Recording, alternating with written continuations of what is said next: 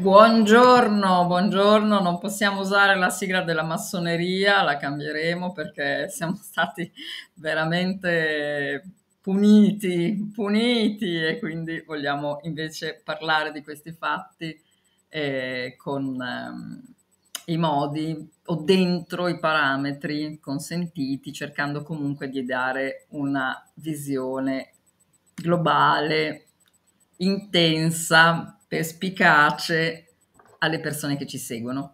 Sono insieme a Sergio Alessandro Sarica. Buongiorno. Buongiorno, buongiorno, buongiorno. Ehm, ti, mi vedi? Perché io sono ferma. Ah, ok, no, ok. Buongiorno, bene. Ah, eccola. Benissimo. Eh, ho la piattaforma che va un po' lentina oggi, non so cos'ha. Eh, no, non, non era il mio computer, vedi, è la tua piattaforma. Eh, mare, sì, infatti, va bene. Allora, andiamo invece nel, nel vivo perché abbiamo davvero tante informazioni da dare, molti video. E... Ah, il tuo pubblico. Buongiorno, buongiorno. Veronica è innamorata, eh. per cui potresti essere, non so, suo papà, suo zio, zione, lo zione, cosa del genere. Va bene. Allora, andiamo veramente nel vivo subito perché ho tanto materiale da far vedere e vorrei cercare di raccontare o perlomeno in parte raccontare, iniziare a raccontare il caso Aldo Moro. Ovviamente Sergio Possiamo fare una cenetta con i... a tre o in quattro? Anch'io e Sergio. Sì, volentieri. Tanto bello. Sì, sì. Ma quindi Veronica e Veronica, perché Andiamo. sono un po' confuso sui nomi, lo sai che? Ah, in generale volta... sei un po' confuso, però. Vabbè. Una volta Veronica non era Luisa? No. Com'era? Com'era? Grazie signore che mi hai dato Sergio, che mi dà la possibilità di fare sempre tante battute. Com'era? Luisa è Michela Mariani che è entrata. Chi era Luisa? Oh, Lei invece Veroni, Veronica era Ver- l'ala infernale che ora... Ah, vedi, eh, vedi, ma vedi che ci sono sul pezzo? Ma proprio su un pezzone. Vedi mi, mi, create confusione perché è andata... Certo, fa caldo. Esatto, vai. E quindi ora è innamorata ed è, e, vive una bellissima storia d'amore. No, un tesoro, no. Ah, non un figo da paura con con, con, anche un buon dono della, della parola poetica. E non che tu non sia un figo da paura, eh? no, vogliamo assolutamente dire questo, però è innamorata, non di te. Anche perché si suppone sia una donna di buon senso, quindi non avendoti mai conosciuto, come fa ad essere innamorata? Ti ricordo che c'era un film bellissimo con Sordi che era la storia di lui che va in Australia e si sposa per corrispondenza e che manda la foto dell'amico figo. Com'era quel film? Era ecco, bellissimo. allora stai attenta Veronica perché la tua storia d'amore potrebbe essere Sarica che si è intromesso e ti ha mandato il esatto, film e sono suo. io dunque, sordi. Questo ti sta dicendo, capito? ok. Comunque, adesso vedo che vi state collegando in, in molti, grazie. E, ehm, beh, l'argomento Bello onesto emigrato, era mm. quello il film. Bello Sergio onesto è preparato e sta ovviamente portando tutti eh, sull'argomento, non sviando assolutamente il discorso con cose che non Vai, Partiamo sull'argomento molto Però serio. Però fatti la barba, non puoi fare queste trasmissioni con la barba, capisci? Non sta bene. Ma sono più figo.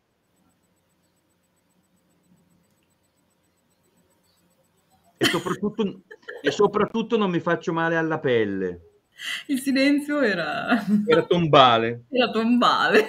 Non, era, non eravamo frizzati, eravamo attoniti. Era, era, diverso, probabilmente lo stesso risultato, ma come si crea nei, nei romanzi la, il momento del topico, la suspense. Della suspance? Della suspance. Oriundo! Buongiorno! Oh, e ti ricordo che suspance è anche una questione di pance che noi... Eh? Allora, io ho dei video molto, molto belli. Allora, intanto Vai. inquadriamo Aldo Moro, hai studiato... Inquadriamo l'argomento, esatto. Inquadriamo l'argomento. Allora, ovviamente Sergio stamattina alle ore 5 mi ha scritto dicendo Aldo Moro non c'entra niente con la massoneria! affidati a Francesca, facciamo Aldo Moro. Noi No. non sappiamo niente, però sta di fatto che era in quegli anni, anni 70, 71. Ehm... Troppo bello. Secondo me a Osvaldo manca qualche diottria, secondo me però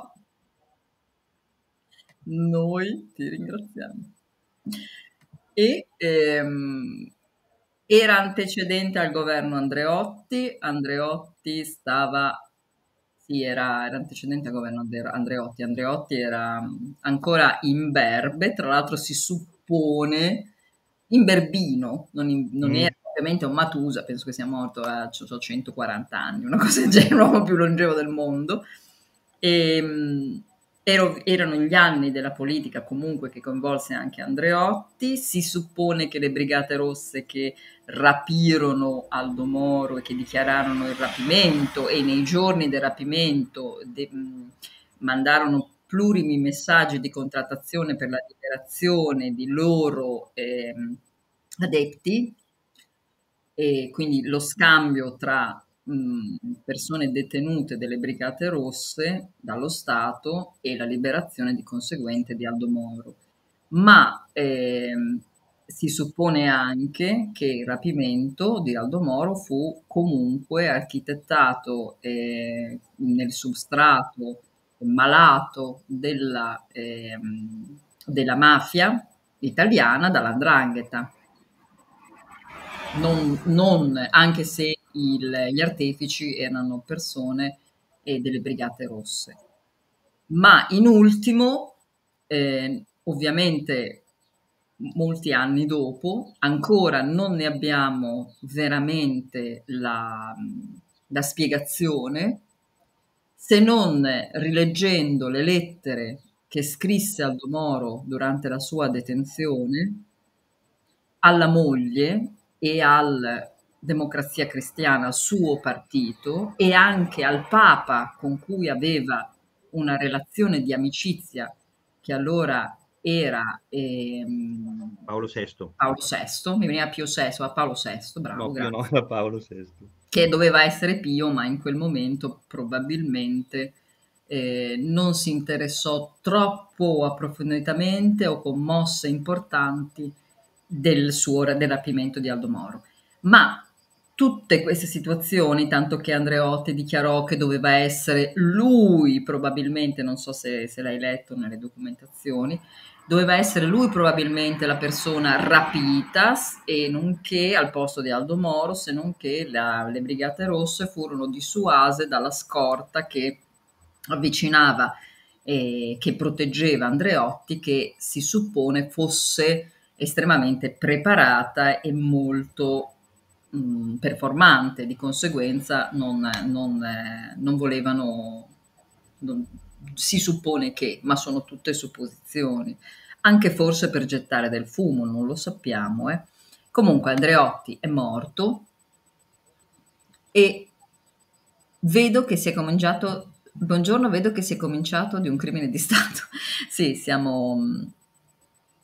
e inf- infatti eh, la, la vicenda rimane comunque nel, nel buio, se non, ripeto, rispetto alle lettere e alle, ai vari, anche le, le varie informazioni che abbiamo eh, reperito, che le persone, i giornalisti, la polizia, le- ovviamente dopo che ehm, la- la- hanno reperito sul- nel momento proprio del rapimento, e le lettere in cui ehm, Aldo Moro dichiarava e cercava di far comprendere dove fosse, oddio c'è un essere mostruoso, scusate, di fianco a me che vola, ehm, le lettere che dichiaravano, cioè lui cercava di far capire dove fosse, mandando queste lettere, sono circa 84 se non erro, 86. 86 queste lettere alla moglie, mandando dei messaggi cri- criptati che sinceramente vennero ignorati, ma che erano a rileggerli abbastanza chiari, perché lui denuncia più e più volte, dichiara di essere qui,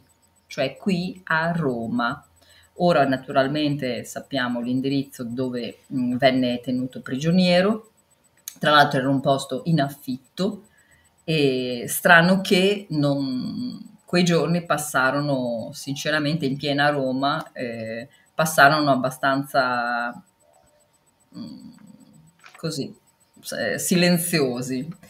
Eh, CIA non lo so, quello che supponiamo noi, che pensiamo noi, che alla fine ci, mh, mm, è, era ancora una questione di mafia e quindi della mafia che allora era assolutamente in, intrisa e collegata a maglia fritta, stretta maglia con la massoneria.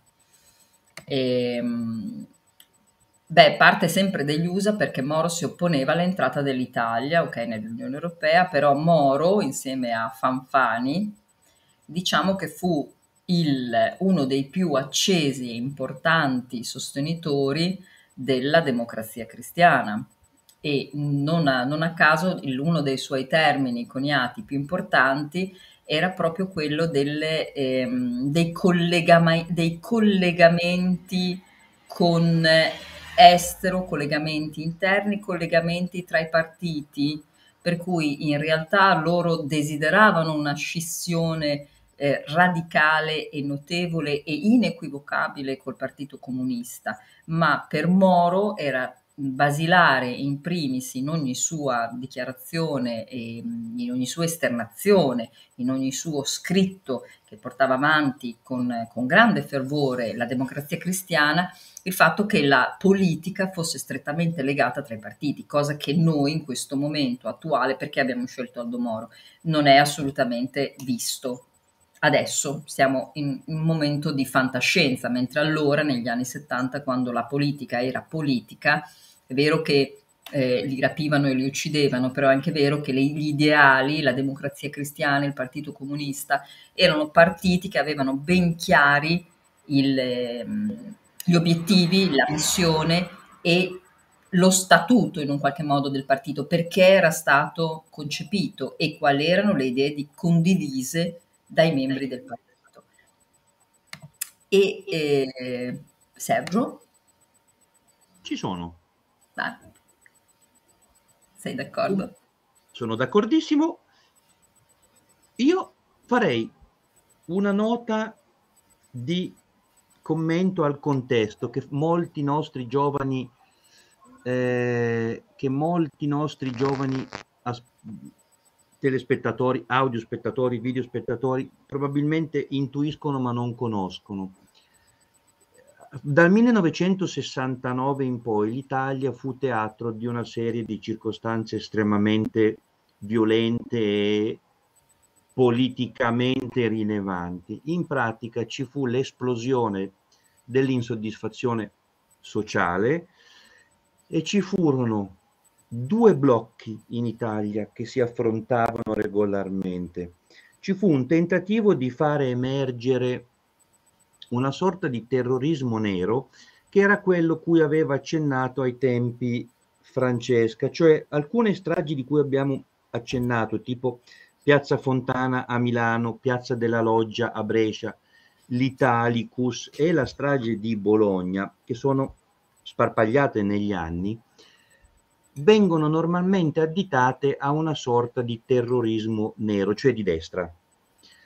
In realtà negli stessi anni in Italia vi era l'altro lato del terrorismo, cioè del desiderio di sovvertire le istituzioni, che erano esattamente le Brigate Rosse. Sinistra si confrontavano questa, in questa povera Italia che non è mai stata sovrana, non fu mai sovrana in quegli anni, non fu mai sovrana in quegli anni perché semplicemente erano gli anni successivi a un nome che questo sì dovreste conoscerlo, erano 30 anni dopo Yalta, la divisione del mondo, che però aveva imposto una visione rigorosa del mondo.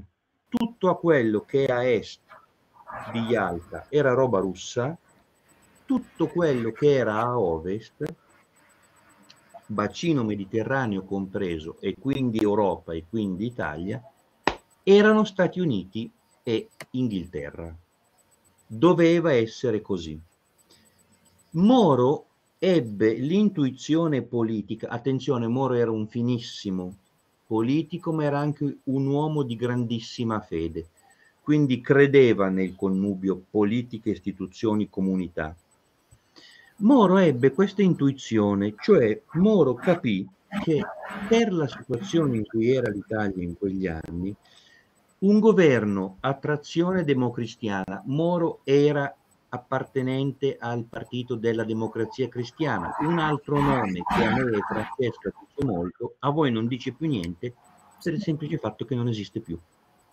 La democrazia cristiana, così come tutti i partiti che io e Francesca abbiamo conosciuto per una buona parte della nostra vita, non esiste più perché si sono dissolti dopo eventi che accaddero nel 1992. Ma anche questi, questa terminologia come fascismo, democrazia, sono in un certo qual modo demonizzati, se ne sta perdendo sì, un po' il, certo, il senso. Certo. Assolutamente. Eh, proprio per gli ultimi fatti, per cui adesso nella cam- perché portiamo Aldo Moro? Ha un senso, perché adesso la campagna elettorale che andremo a vedere e come si suol dire ne vedremo delle belle, io veramente vi pongo attenzione di mh, immaginare che cosa ci racconteranno. Assolutamente. E, e cosa ebbe in mente di fare questo povero uomo che tutto sommato, attenzione, povero uomo non era perché era un politico stimatissimo. Un grande statista come Era un grandissimo statista. Ma fu appunto insieme a Fanfani uno dei più grandi promotori e eh, Era un docente universitario, quindi era una persona assolutamente presente. Gli venne in mente di fare quello che oggi noi diciamo, chiamiamo, chiamò lui stesso, compromesso storico, cioè decise che era ora per l'Italia, attenzione, 1978, ancora lotta feroce fra destra e sinistra, ancora Stati Uniti, Inghilterra, blocco, Russia, paesi dell'est blocco, decise che in Italia ci sarebbe stato il cosiddetto governo del compromesso storico, cioè l'Italia, democrazia cristiana, avrebbe aperto al Partito Comunista. Certo, i collegamenti è una, è, una, è una, parola topica per lui che riprese anche Sciascia e altri scrittori Assolutamente. Eh, sui giornali. Cioè, Assolutamente. Decise che con i partiti. Il Partito Comunista poteva essere una forza trainante politica in Italia, tra l'altro era quello stesso Partito Comunista che nel 1976 avrebbe recuperato il 34% alle elezioni, quindi insediava eh, la democrazia cristiana. Maggioranza sì, il Partito Comunista. A quei tempi c'era un'altra figura che a voi dice poco pochissimo, ma che ha rappresentato un salto di qualità della sinistra italiana ed era un uomo che si chiamava Berlinguer, il quale, al pari di Moro, aveva capito che sì, il governo d'unità nazionale era necessario e infatti Moro venne rapito il giorno in cui in Parlamento si sarebbe dovuta appro- approvare la fiducia al quarto governo Andreotti con i comunisti, parte della maggioranza, ma non nel governo, cioè senza ministri. Questa cosa fece impazzire, si dice, si pensa ancora oggi, i servizi segreti sia dell'est che dell'ovest. A ovest, cioè gli americani e gli inglesi, non potevano assolutamente sopportare l'idea che dei comunisti si avvicinassero al governo, cioè alla stanza dei bottoni. Attenzione, Moro aveva sempre detto a tutti gli americani, io faccio entrare i comunisti al nella maggioranza, ma non nel governo, non controlleranno mai la Camera dei Bottoni, non controlleranno mai, ne avranno accesso a informazioni riservate. Ovviamente sia Stati Uniti che Inghilterra nicchiarono dicendo sì, certo, come no. A destra accade paradossalmente la stessa reazione di rifiuto. Perché? Perché nell'ottica di allora, di allora dell'Italia e del mondo, la Russia sarebbe stata contentissima di mettere mani al governo, ma non con un percorso borghese come quello che aveva tracciato Moro, perché l'approccio doveva essere incredibilmente ancora nel 78 rivoluzionario.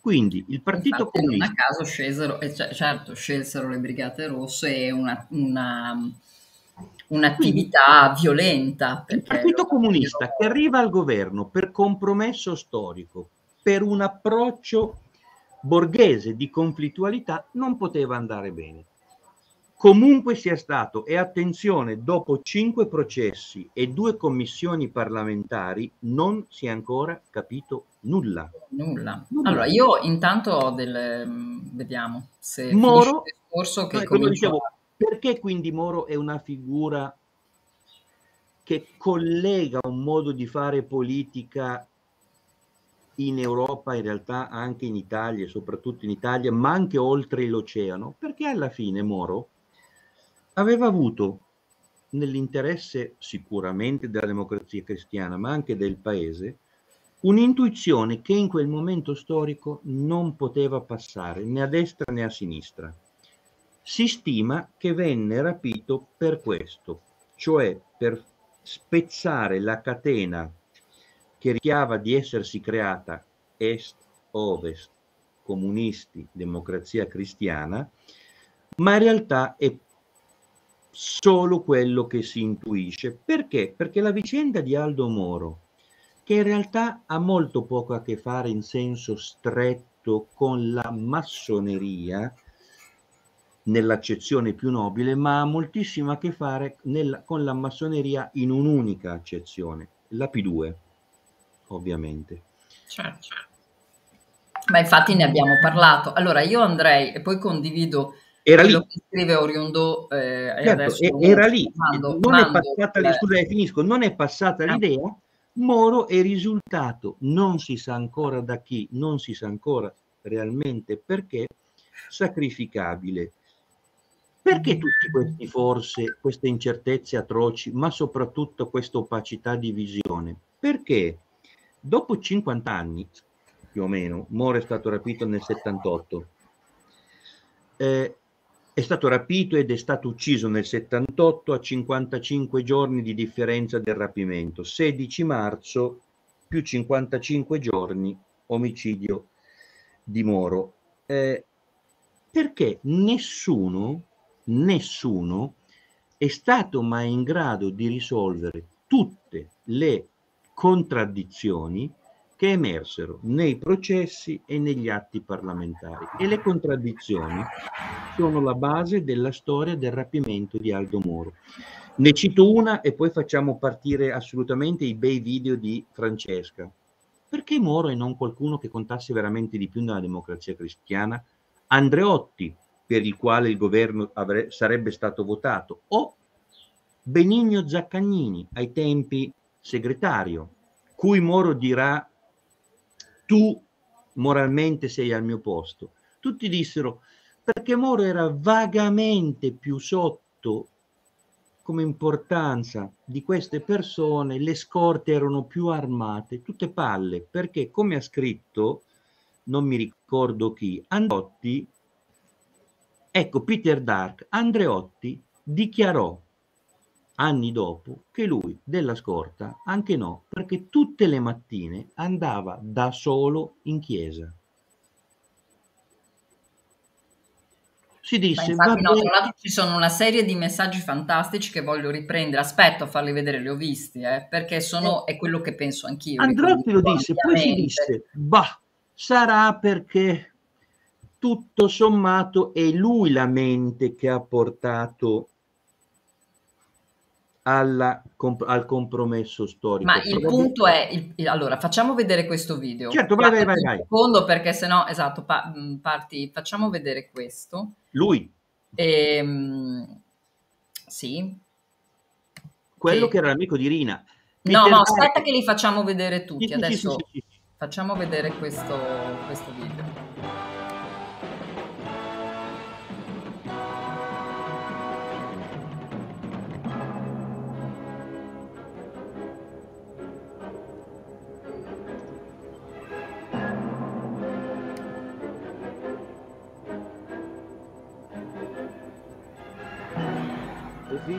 Tarda mattinata di maggio si è chiusa a Roma la pagina più nera mai scritta dalle Brigate Rosse. 54 giorni per scriverla. dalla strage di Via Fani all'assassinio di Aldo Moro. Una pagina gremita di parole e di paura prima, ad indignazione popolare dei cittadini poi col passare dei giorni per questa strategia della barbarie. Emozione ma non più incredulità di fronte a una sfida senza voto. Roma via Michelangelo Caetani, nel cuore della vecchia metropoli che ha conosciuto mille altre tragedie. Là in fondo una Renault con dentro un uomo ucciso. Sono le ore e i giorni della pietà per un uomo che ha contato molto in Italia e assassinato per questo. Discusso da vivo come politico, rispettato da morto come raramente è mai accaduto. Chi lo ha ucciso ha fallito. Il fanatismo condanna se stesso. Aldo Moro, l'uomo che ha accompagnato le svolte di quasi vent'anni di vita italiana, conducendo per mano un partito irrequieto sotto l'apparente concordia di tantissimi leader che ha tenuto insieme la democrazia cristiana nei momenti difficili.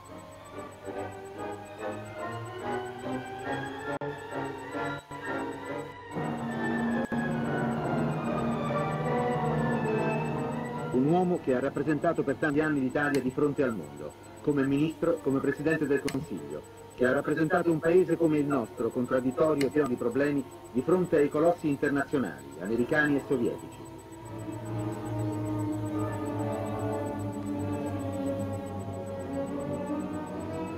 Lo rivediamo incontrarsi a Mosca con Kassigin.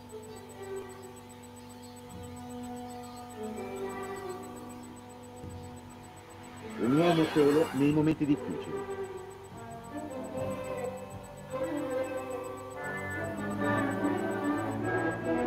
Roma, 9 maggio. I margini della pietà familiare lasciano poco spazio al dramma pubblico e a quello dei politici.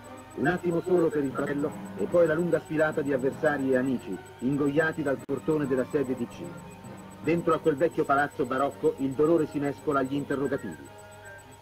Nelle ore dell'angoscia le polemiche si appiattiscono, riemergeranno più tardi col passare dei giorni, al di là della civiltà di un popolo che non ha perduto la testa e di un governo che ha tenuto duro.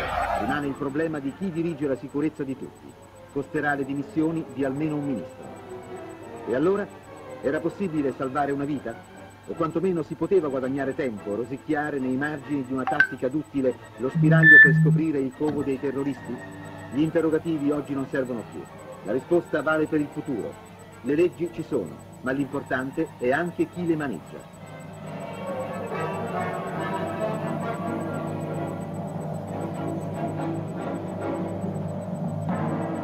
Stilano i personaggi, i ministri, gli uomini nuovi, e i leader che hanno avuto tanto peso in 30 anni di vita italiana.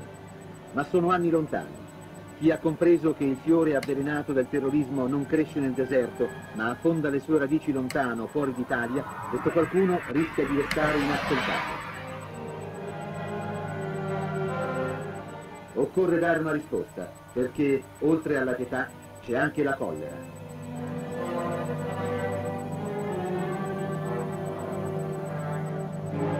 I due volti di Roma. Questo fissato nelle immagini del 9 maggio a Piazza del Gesù. L'esasperazione di molti che vogliono che si faccia subito qualcosa e che esplode al passaggio dei dirigenti sindacali. Sono immagini da tenere a mente.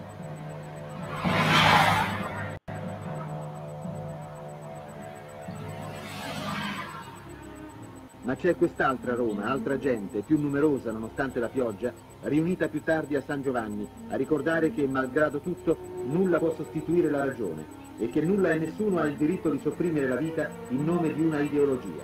Chi uccide ripiomba indietro nella storia, dentro il baratro del fanatismo e della barbarie.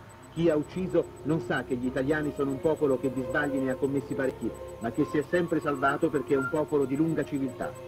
Quando si parla di unità nazionale si vuol dire proprio questo, non pensarla tutti alla stessa maniera, ma al rispetto delle idee di ognuno e riconoscimento che nei momenti difficili, come quelli che in Italia e in Europa viviamo da anni, occorre operare insieme per superarli. Tolleranza, non fanatismo e barbarie, che sono il cancro di ogni progresso civile. Certo non bastano la buona volontà, come non bastano le misure di sicurezza e le leggi per curare i mostri dell'emarginazione sociale, della insicurezza economica. Occorrono ben altri sforzi, buoni esempi, eliminare corruzione e ingiustizie, serpenti velenosi che esistono ovunque, far prevalere la ragione, la forza dell'intelligenza.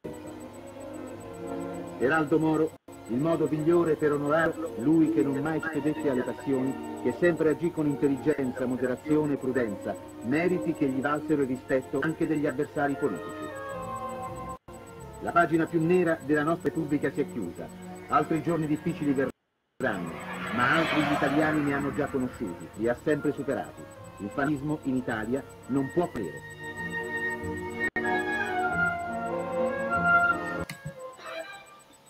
Allora, perché abbiamo mandato, perché abbiamo scelto, insomma, Aldo Moro? Perché la storia ci deve insegnare.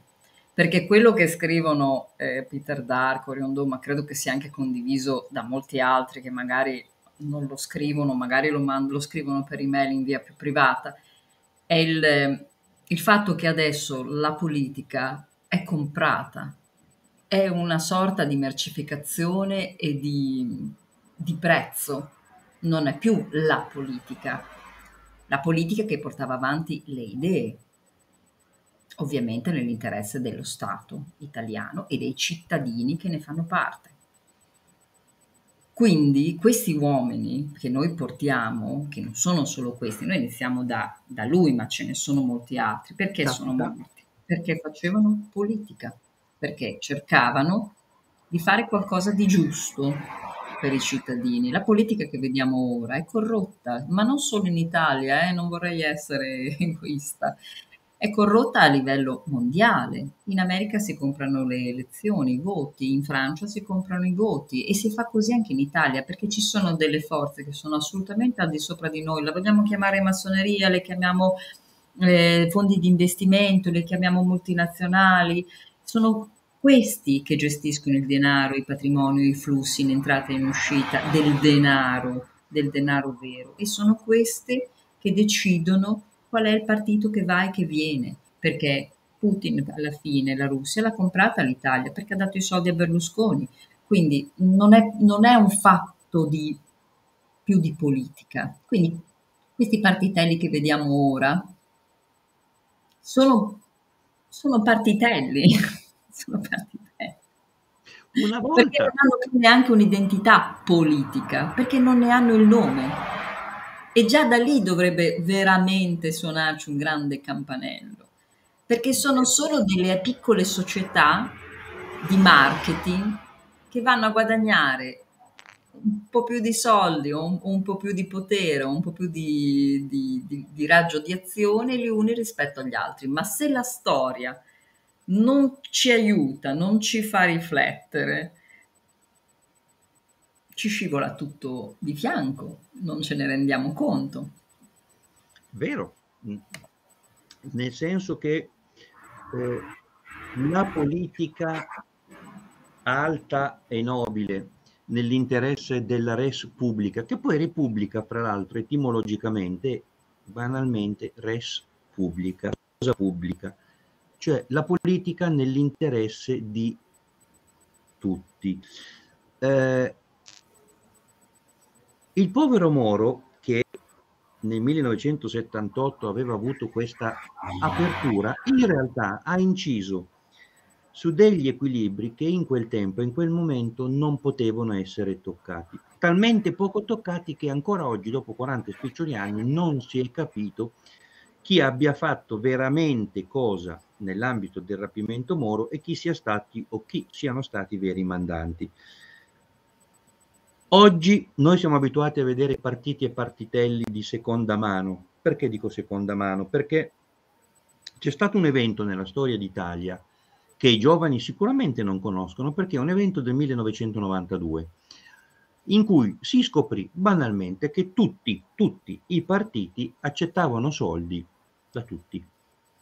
Ai tempi il finanziamento ai partiti era un fatto illecito, quindi bustarelle e corruzione a go-go. Bene, tutti quei partiti, tutte Ma quelle... Ma Tangentopoli? No, perché? Eh? Puoi dirlo, eh? Cioè, stai parlando di Tangentopoli? Sì, certo, Tangentopoli. Ah, ecco, no, perché è un evento che... 1992, Mani Pulite. Di Pietro, Mani Pulite. Di Pietro, sono nomi... Un fatto già acclarato e noto per tutti, venne Sono nomi che ai giovani alla magistratura, quindi all'opinione pubblica. Però nel 92 sappiate ragazze e ragazzi che ci fu un evento banale, banalissimo, una tangente da pochi milioni pagati a un poveraccio che si pensava poveraccio, si scoprì poi che questo poveraccio in realtà era uno dei tanti che veniva corrotto, uno dei tanti che era stato messo in un posto di potere misero da parte dei politici e che si pigliava le sue belle tangenti. Peccato che ad aver beccato questo poveraccio sia stato un magistrato che non si è accontentato di dire vabbè, abbiamo beccato un corrotto, va bene così. No, perché il magistrato... Hai nomi e cognomi di Pietro. No, si chiamava Antonio Di Pietro. E poi, e poi in politica purtroppo ha fatto, ha fatto, poco nulla, poi è scomparso. Poco nulla, scomparve, probabilmente fu scomparve. preso dentro in un realtà, più grande di lui. In realtà è stato probabilmente preso da meccanismi più grandi di lui perché Antonio Dietro, che è il nome di questo magistrato, che diede l'avvio a questa, a questa pagina di pulizia. E, io mi ricordo che in quegli, in quegli, anni, che cominciavo a essere insomma una ragazza, però sì. avevo una, una formazione, ma eravamo già adulti noi, e in Italia si viveva questa, nei giornali, nella, nella tv, questa forma di riscatto per cui questo magistrato, questo avvocato, che alla fine era nessuno, perché non era, non era legato a nessun eh, movimento politico, era, era, veniva fuori, era un nome che veniva fuori dal nulla, Antonio Di Pietro, nessuno lo conosceva.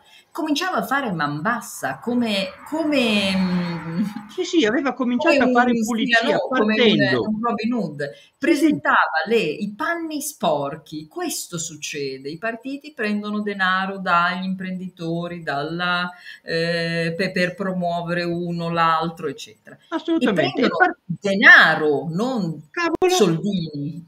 No, no, sono... Eh, sono, eh, eh, Antonio Di Pietro alla fine becca questo poveraccio che fra l'altro aveva pure un nome curioso perché si chiamava Mario Chiesa, il primo che hanno beccato, il quale sembrava un povero pirla, in realtà era un nulla dei meccanismi politici, peccato che Mario Chiesa, piuttosto che farsi condannare da solo, disse ad Antonio Di Pietro, ma no Antonio, tranquillo, adesso ti racconto come funziona. E venne giù l'Italia perché erano tutti assolutamente coinvolti, nomi di altri politici che, avrò, che poi potreste aver sentito, politici scappati dall'Italia in esilio, Bettino Craxi, morto poi certo. all'estero, o un discorso che Bettino Craxi, famosissimo, tenne in Parlamento per, ricordiamo che ai tempi vi era l'immunità parlamentare, per cui in realtà prima di poter arrestare questa gente ci voleva la mano del cielo. Bene, eh, tutto questo non c'è più. Perché? Perché dopo che Bettino Craxi fondamentalmente sono stati gli ultimi grandi ladri socialisti, se così possiamo dire, assieme, agli, assieme a tutti gli altri. No, ma cosa stai dicendo? Adesso sono estremamente più evoluti. Dai. Vabbè, cioè, esatto. Gli ultimi dobbiamo ancora vederli, non credo. Beh, no, chiaro, è ovvio. Gli eh. ultimi anche mioso immaginare la furbizia assoluta. Cosa accadde? Accadde che questo Bettino provò a dire in Parlamento che siccome rubano tutti, nessuno è colpevole, lì cadde, lì cadde proprio il sentimento verso la politica. Partiti sfaldati. Beh, Palamara che comunque... Gente che veniva indagata come se non ci fosse un domani. Eh. Partiti che si scopre che avevano incassato centinaia di miliardi, si ritenne addirittura che esistesse, ma qui andiamo oltre, ci vogliono altre puntate la madre di tutte le tangenti, cioè pare che ci sia stata, su questo c'è incertezza, una mega tangente da svariati centinaia di miliardi dei tempi che venne poi divisa un po' a te e un po' a me. Insomma, caduti i partiti, arrivano questi che sono dei poveretti in confronto e si vede. Gli altri avevano forse, e, no, escludo forse, grande formazione Tra l'altro erano anche gli anni in cui eh, Forza Italia, se non erro, perché il, il Nasce nasce, certo. per, però viene anche da supporre che nasce Forza Italia sull'onda di, ehm, di una sorta di rinascita, di pulizia, di Italia imprenditoriale, di Italia onesta, di Italia pulita, che se tutti ricordano proprio gli slogan che Berlusconi che era già stato imprenditore con Mediolanum, che era stato imprenditore anche nello sport con il calcio, sì. eccetera, e con la filipeste sulle reti esatto. televisive furono lo, lo, slancio per far credere agli italiani che votarono massicciamente per Forza Italia a una nuova rinascita. Ed è da lì proprio che i partiti cominciano a snaturarsi in il Partito Comunista ancora manteneva con, con Occhetto con, un, con, con una certa dignità ha retto ancora per un po', poi è crollato anche ha retto ancora per un po' con Occhetto e D'Alema che poi si è sporcato, forse Vabbè. Occhetto non si è, ma ecco, però no, eh, Forza Italia Occhetto sembra che sia scomparso e basta. Ma ehm, Berlusconi in, iniziò così e che ci fa supporre che punto interrogativo, io non lo so, eh, lo solo lo immagino, lo posso immaginare, ma tutte queste cose a cui noi assistiamo, questi movimenti di apice, come quello di Mario Draghi, che poi portano a qualcos'altro.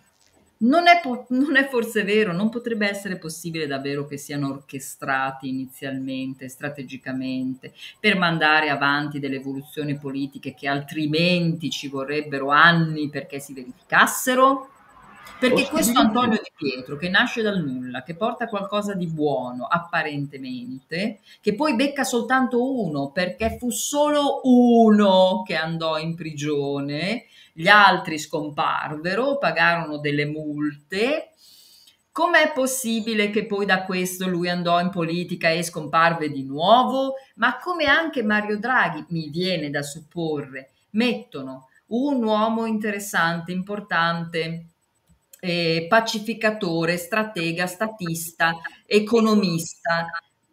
Mettono questo a capo del governo per portare soldi, incentivi, eh, una, l'Italia come quarta potenza europea, eccetera, eccetera, eccetera. E poi, una volta che si monta, monta, monta la panna montata, boh, ciao, via.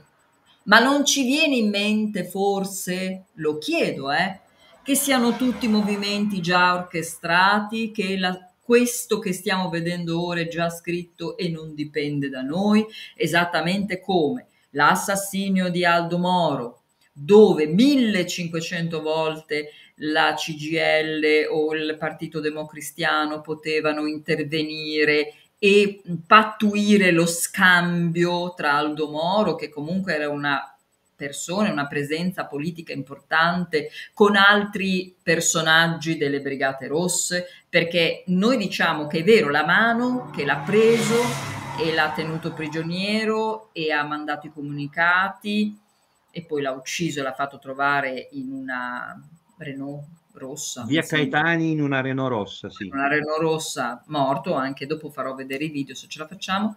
E, ehm, e, sono state le Brigate Rosse con nome e cognomi, circa una decina di persone che erano altamente selezionate per essere già state eh, provate e eh, usate proprio in azioni di guerra, perché i terroristi erano quelli, erano persone che erano già che erano avvezze a situazioni di guerra, perché se riusciamo a farlo, se no lo facciamo la mm, settimana prossima, se possibile, o quando mh, mm, ci sarà di nuovo Sergio che, va, che giustamente va in vacanza. No, no, io ci sono settimana, te l'ho detto, noi trasmettiamo dal mare, ma ci sono.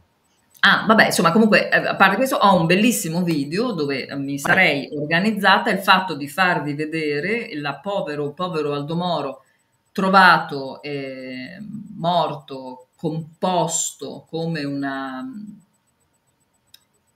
come un quadro, come un quadro nero e abbastanza avvilente dentro questa macchina e raccontarvi come è avvenuto il rapimento, perché il rapimento è davvero un, un atto organizzato estremamente sofisticato, perché occupa ben tre macchine e almeno nove persone e due di guardia, tra cui donne e uomini, di cui noi sappiamo tutti i nomi, che sono stati ovviamente presi, recuperati, alcuni, insomma, tutti, tutti i nomi delle Brigate Rosse. Ma davvero non sappiamo chi è la mano, non lo sappiamo.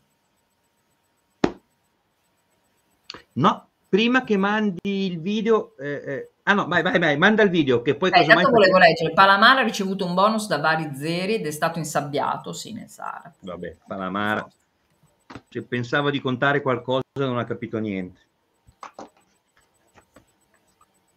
E non, e non, vi dice niente che negli ultimi dieci anni non c'è stato un ministro del Consiglio eletto? Sì, cioè è, sono supposizioni che noi dobbiamo portare perché se no non saremmo obiettivi.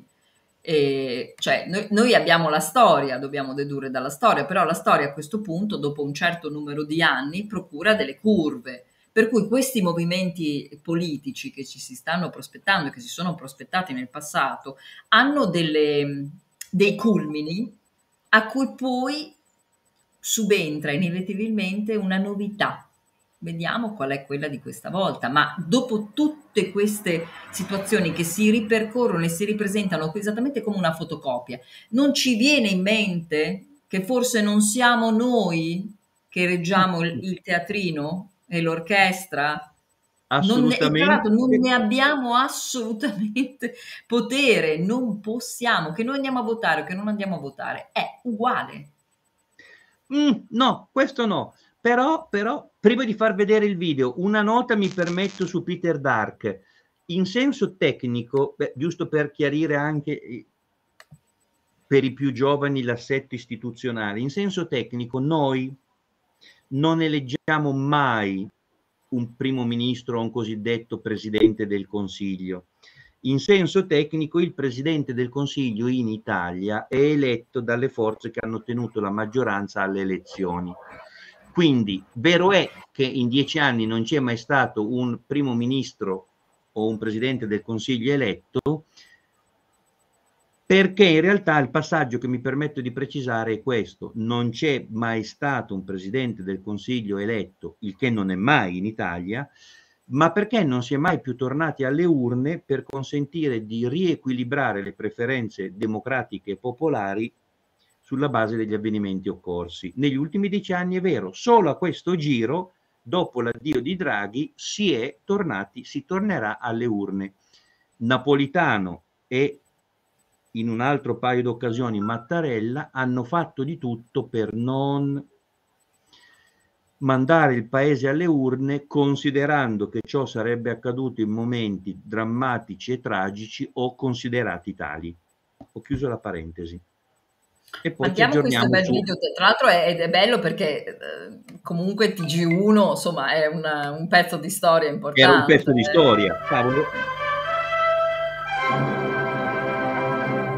Buongiorno. Il presidente della Democrazia Cristiana, Aldo Moro, è stato rapito questa mattina alle 9.10 eh? da un comando di terroristi mentre usciva dalla sua abitazione al quartiere Trionfale per recarsi a Montecitorio dove alle 10 era fissato l'inizio del dibattito, il primo dibattito parlamentare sul nuovo governo Andreotti. Moro era scortato da cinque persone, i terroristi hanno fatto fuoco, secondo le prime notizie, quattro dei cinque uomini di scorta, due carabinieri e due agenti di pubblica sicurezza eh, sarebbero morti. Non si sa se il quinto sia rimasto ferito e non si sa nemmeno se non l'onorevole Moro sia rimasto ferito. Poco dopo arrivò Paolo Fraiese. Noi volevamo soltanto far vedere questo, eh? non, non, ci interessa di lei. Tra l'altro, Bruno Vespa non lo sopporto neanche porta a porta. No, porta a porta è interessante, però è bello il, il flash del TG1 con Bruno Vespa praticamente bambino giovane, sì, perché adesso anche lui penso che sia sull'ordine dei so, 150 anni. So, si vede sì, che in mezzo, in mezzo, alle bustarelle ci deve essere qualche pillolina. È immortale, no, no, questo non lo diciamo. Si vede che è immortale, eh, ma è vero quello che dice, non si è mai capito nulla di come andò quella mattina alle 9.02 del 16 marzo del 78, non si è mai capito nulla per una serie di motivi che sono tremendamente logici, per cui anche solo pensandoci un attimo uno dice, beh sì, ma è vero. Allora, io avrei 5 minuti. Vai, vai, vai, vai. Devo, devo, veramente a mezzogiorno scappare. Posso avere tempo mezzogiorno e 5, ma non di più. Però mm, avrei l'ultimo video del vai, ritrovamento vai, della macchina. Assolutamente. E su quel video, se tu non vuoi chiudere la, la, le, le, tue sagge argomentazioni, cioè dimmi tu, se tu hai qualcosa Facciamo che vuoi dire, lo posticipiamo facciamo il follow up giovedì prossimo tranquillamente. E altrimenti farei vedere il video certo. del ritrovamento del, del corpo e della sì. macchina che eh, avviene senza, senza, ve lo faccio vedere, senza parlato ed è interessante perché gli unirei la descrizione del, eh, del rapimento. E noi prossimo con un Aldo Moro 2 follow up, così ne parliamo per bene in maniera con più completa e più comprensibile per i giovani d'oggi. Vai. Allora, questo è il eh, girato tutto in, in originale, non ci sono tagli, niente. E io metterei un volume basso, ma tanto non si sente, non si sente quasi nulla. C'è proprio rumore di sottofondo e vi racconterei come, come l'hanno preso. Allora, lui usciva alle 8 e 45 furono ehm, avvistate delle persone con eh, il vestiario dell'Alitalia che si stavano disponendo tra l'incrocio di via Mario Fani e via Stresa ed erano nascosti dietro le siepi del bar Olivetti che allora era eh, chiuso per fallimento. E Mario Moretti, compita- è componente del comitato esecutivo delle Brigate Rosse e dirigente della colonna romana, al volante di una Fiat 128 con targa falsa del corpo diplomatico. Si mise appunto dall'altra parte della strada, sul lato destro, all'altezza di via San Gemini. Davanti eh, sono presenti sempre su un'altra Fiat 128 Alvaro Loiacono e Alessio Casimirri. Entrambe le auto erano rivolte in direzione dell'incrocio di via Stresa. Barbara Balzerani è al volante nel senso opposto, sempre di una terza Fiat 128, che è pronta a chiudere eh, la macchina di Aldo Moro. E Aldo Moro sale con l'appuntato dei carabinieri Domenico Ricci seduto eh, accanto, il maresciallo dei carabinieri Oreste Leonardi, che era considerato il caposcorta, il, la figura più importante di protezione per Aldo Moro, e su una Fiat 130 blu di rappresentanza. E la 130, quando parte, è seguita da un'altra macchina di scorta che è un'alfetta bianca con a bordo gli altri componenti della scorta, che sono il vice brigadiere della pubblica sicurezza Francesco Zizzi e gli agenti di polizia Giulio Rivera e Raffaele Iozzino. Muoiono tutti, eh, tranne Iozzino che viene portato, non muore sul colpo, ma viene portato in ospedale poi e vengono spagati circa 90 colpi, di cui 19 a segno, non colpiscono Aldo Moro. Cosa succede? Eh, l'agguato inizia quando la colonna su cui viaggia Moro, eh, che peraltro appunto si stava, eh, cioè non, non, era arrivata, era, mh, era una giornata in cui sicuramente lui avrebbe fatto quel tragitto, perché lo aveva comunicato quindi Rita, un'altra eh, persona delle Brigate Rosse, un altro elemento, Rita Algranati è appostata all'angolo con un mazzo di fiori, segna a Moretti che è partita la macchina, la, butta giù il, il mazzo di fiori. Quindi davanti all'auto di Alto Moro. E procedendo senza farsi sorpassare, mentre la 128 di Loiano e Casimiri si porta in coda alla colonna Dopo circa 400 metri, in corrispondenza dello stop dell'incrocio con via Stresa, l'auto di Moretti si arresta di colpo. Avviene probabilmente un tamponamento. Quindi ehm, le due auto del corteo del presidente quindi eh, sono intrappolate alle spalle dalla 128 di Loiacono Casimiri che si mise di traverso, quindi sono intrappolati sia di fianco a una Mini, di cui non si sa l'identità, e dalle due Fiat 128 che bloccano le due macchine. Attenzione perché sarà un eh, modus operandi che ritroveremo altre volte in altri delitti. E ovviamente prendono le mitragliatrici, quattro eh, hanno questi vestiti da, de, de, de, dell'Alitalia e sbucano da dietro le sepi altre eh, persone, tra cui eh, vennero identificati Valerio Morucci, esponente molto noto dell'estremismo romano, che è un esperto d'armi, Raffaele Fiore, proveniente dalla colonna brigatista di Torino, e Prospero Gallinari, clandestino ricercatore.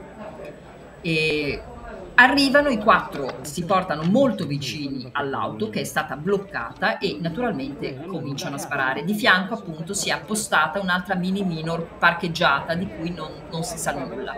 Uccidono a raffica eh, l'autista, la guardia eh, riesce, ancora non è stata colpita, prova a eh, uscire dal, dal, dal blocco delle due auto, una davanti e di fianco bloccato, con un'altra mini minor parcheggiata che blocca le due auto della, l'auto di Moro e l'auto della scorta, ma non, ehm, non, non, non ci riesce, non riesce.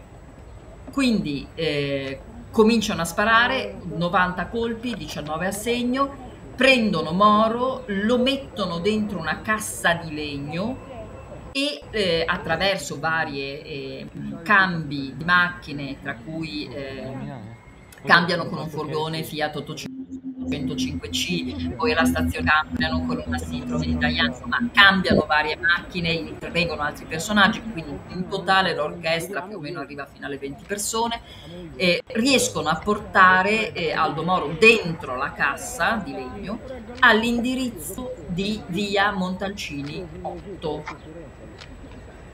Interno 1. Interno 1, quindi sempre a Roma. Tristemente famoso. Lui non si sposta ed è un appartamento in affitto. Quindi non si immagina come eh, sia potuto accadere che il, le, le, le, non so, il, il, proprietario non abbia mai fatto, mai fatto vita alla, all'appartamento, quindi non, non, si riesce a capire come sia possibile che que- una persona lì dentro con un via vai di questi personaggi sia rimasto, come dire, insoluto. Insomma, non... con, con un 55 giorni, sono tantissimi, sono quasi due mesi, in cui naturalmente lo cercavano. Tra l'altro, Ovviamente, come, come, ha detto prima anche Sergio, le, erano iniziate le contrattazioni perché subito le Brigate Rosse si appropriano del, del, del rapimento. Si appropriano del rapimento e chiedono in cambio la restituzione di due altri personaggi delle Brigate Rosse. Ma quello che rimane veramente tristemente ancorato alla memoria sono le lettere, le lettere che manda Aldo Moro a Moldo, a Paolo VI, al partito democristiano, in cui cerca, criptando eh, delle sue parole, di far capire dov'è. Una è fantastica, molto bella, una lettera alla moglie Eleonora del 5 maggio del 78 dove scrive il Papa ha fatto pochino, forse ne avrà scrupolo. Ma anche quella a lettera a Zaccagnini recapitata il 4 aprile in cui scrive Caro Zaccagnini, scrivo a te intendendo a piccoli Bartolomei, Galloni, eh, Gas- Gaspari, Fanfani, Andreotti e Cossiglia, ai quali tutti vorrei leggere la lettera e con i quali tutti vorrei assumere la responsabilità, che sono ad un tempo individuali e collettivi. Parlo innanzitutto della DC, alla quale si rivolgono accuse che riguardano tutti, ma che io sono chiamato a pagare, con conseguenze che non è difficile immaginare. Certo, nelle decisioni sono in gioco altri partiti, ma un così tremendo problema di coscienza riguarda innanzitutto la DC, la quale deve muoversi, qualunque cosa dicano o dicano nell'immediato gli altri. Parlo innanzitutto del Partito Comunista, il quale, pur nell'opportunità di affermare esigenze di fermezza, non può dimenticare che il mio drammatico prelevamento è avvenuto mentre si andava alla Camera per la consacrazione del governo che mi ero tanto adoperato a costituire. Ma ce ne sono delle altre, come diceva appunto Sergio, correggendomi giustamente, fino a 84 lettere, io mi ricordavo 86. E mh, mm, tragico, tragico perché poi alla fine eh, non, non, sappiamo, non, non sappiamo chi davvero ha orchestrato. Lui parla di partito comunista, ma non credo, non, non credo sia il partito comunista come credo che davvero anche in questo movimento politico di adesso ci sia davvero un'entità definita. Credo che siano solo molteplici interessi economici in ballo, tutto qua. Questo è. Questo è. Noi ci aggiorniamo giovedì prossimo per il proseguo. Del... Qui si vede sì, certo, adesso salutiamo, qui si vede il corpo ritrovato, triste, triste in questa Renault rossa, con quattro rossa all'angolo della strada, tutti assiepati, naturalmente. Io dentro la Peter Dark, grazie a te.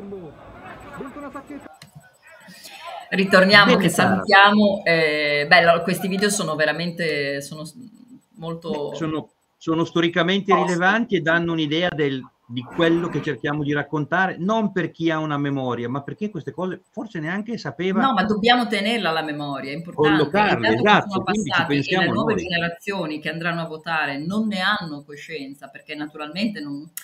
Cioè, se io parlo di Aldomoro alle mie figlie, dico, eh, ma è normale, eh, ci mancherebbe. Però sappiate che sono eventi che si sono ripetuti, ripetuti, ripetuti, anche i modi superandi con con i quali questi terroristi hanno bloccato Scorta sì, sì. sono identici. Per cui, Eppure, fanciulle, fanciulli, 12.07, siamo stati bravissimi, un'ora pulita netta, Francesca è libera e noi ci salutiamo. Ci salutiamo, probabilmente devo mm, finire di orchestrare due, due cose, torniamo alle 16 con algoritmi, portando il caso della mm, della mamma che ha lasciato morire la bambina per una settimana senza acqua e senza, con Donatella Papi e eh, a seguire ancora Resident Evil. Quindi pomeriggio do- dobbiamo finire di orchestrare questa puntata, però onestamente ci eravamo sentiti di farla perché è stata poi Donatella che ha portato l'argomento, sì. Sì, nuova linfa. Qui direi che siamo oltre il pensiero del male cioè siamo oltre, oltre la follia e oltre il male. Però se ci pensi, dove, uno stato dove il cittadino non, non eh, dove è veramente ormai è talmente eh, la consapevolezza ci sta toccando dopo anni che vediamo queste cose e quindi le persone come possono reagire? Ma io ho fatto fatica a leggere gli articoli di questo caso specifico perché faccio fatica a capire tutto il resto, figurati. Ma questo è andato oltre, cioè la consapevolezza lucida di dire, vabbè, io vado, poi se succede, succede. Chiaramente un disastro ci deve essere nella testa di quella donna senza precedenti, ma il risultato pratico è un gesto di una violenza ancora più violenta. Povera cucciola. Ragazze, ragazzi, noi ci sentiamo presto. Francisca, okay. buona giornata. Grazie a tutti, grazie degli interventi, grazie mille. Arrivederci, buon pranzo. Ciao. Ciao Francesca, ciao. Ciao, ciao. ciao.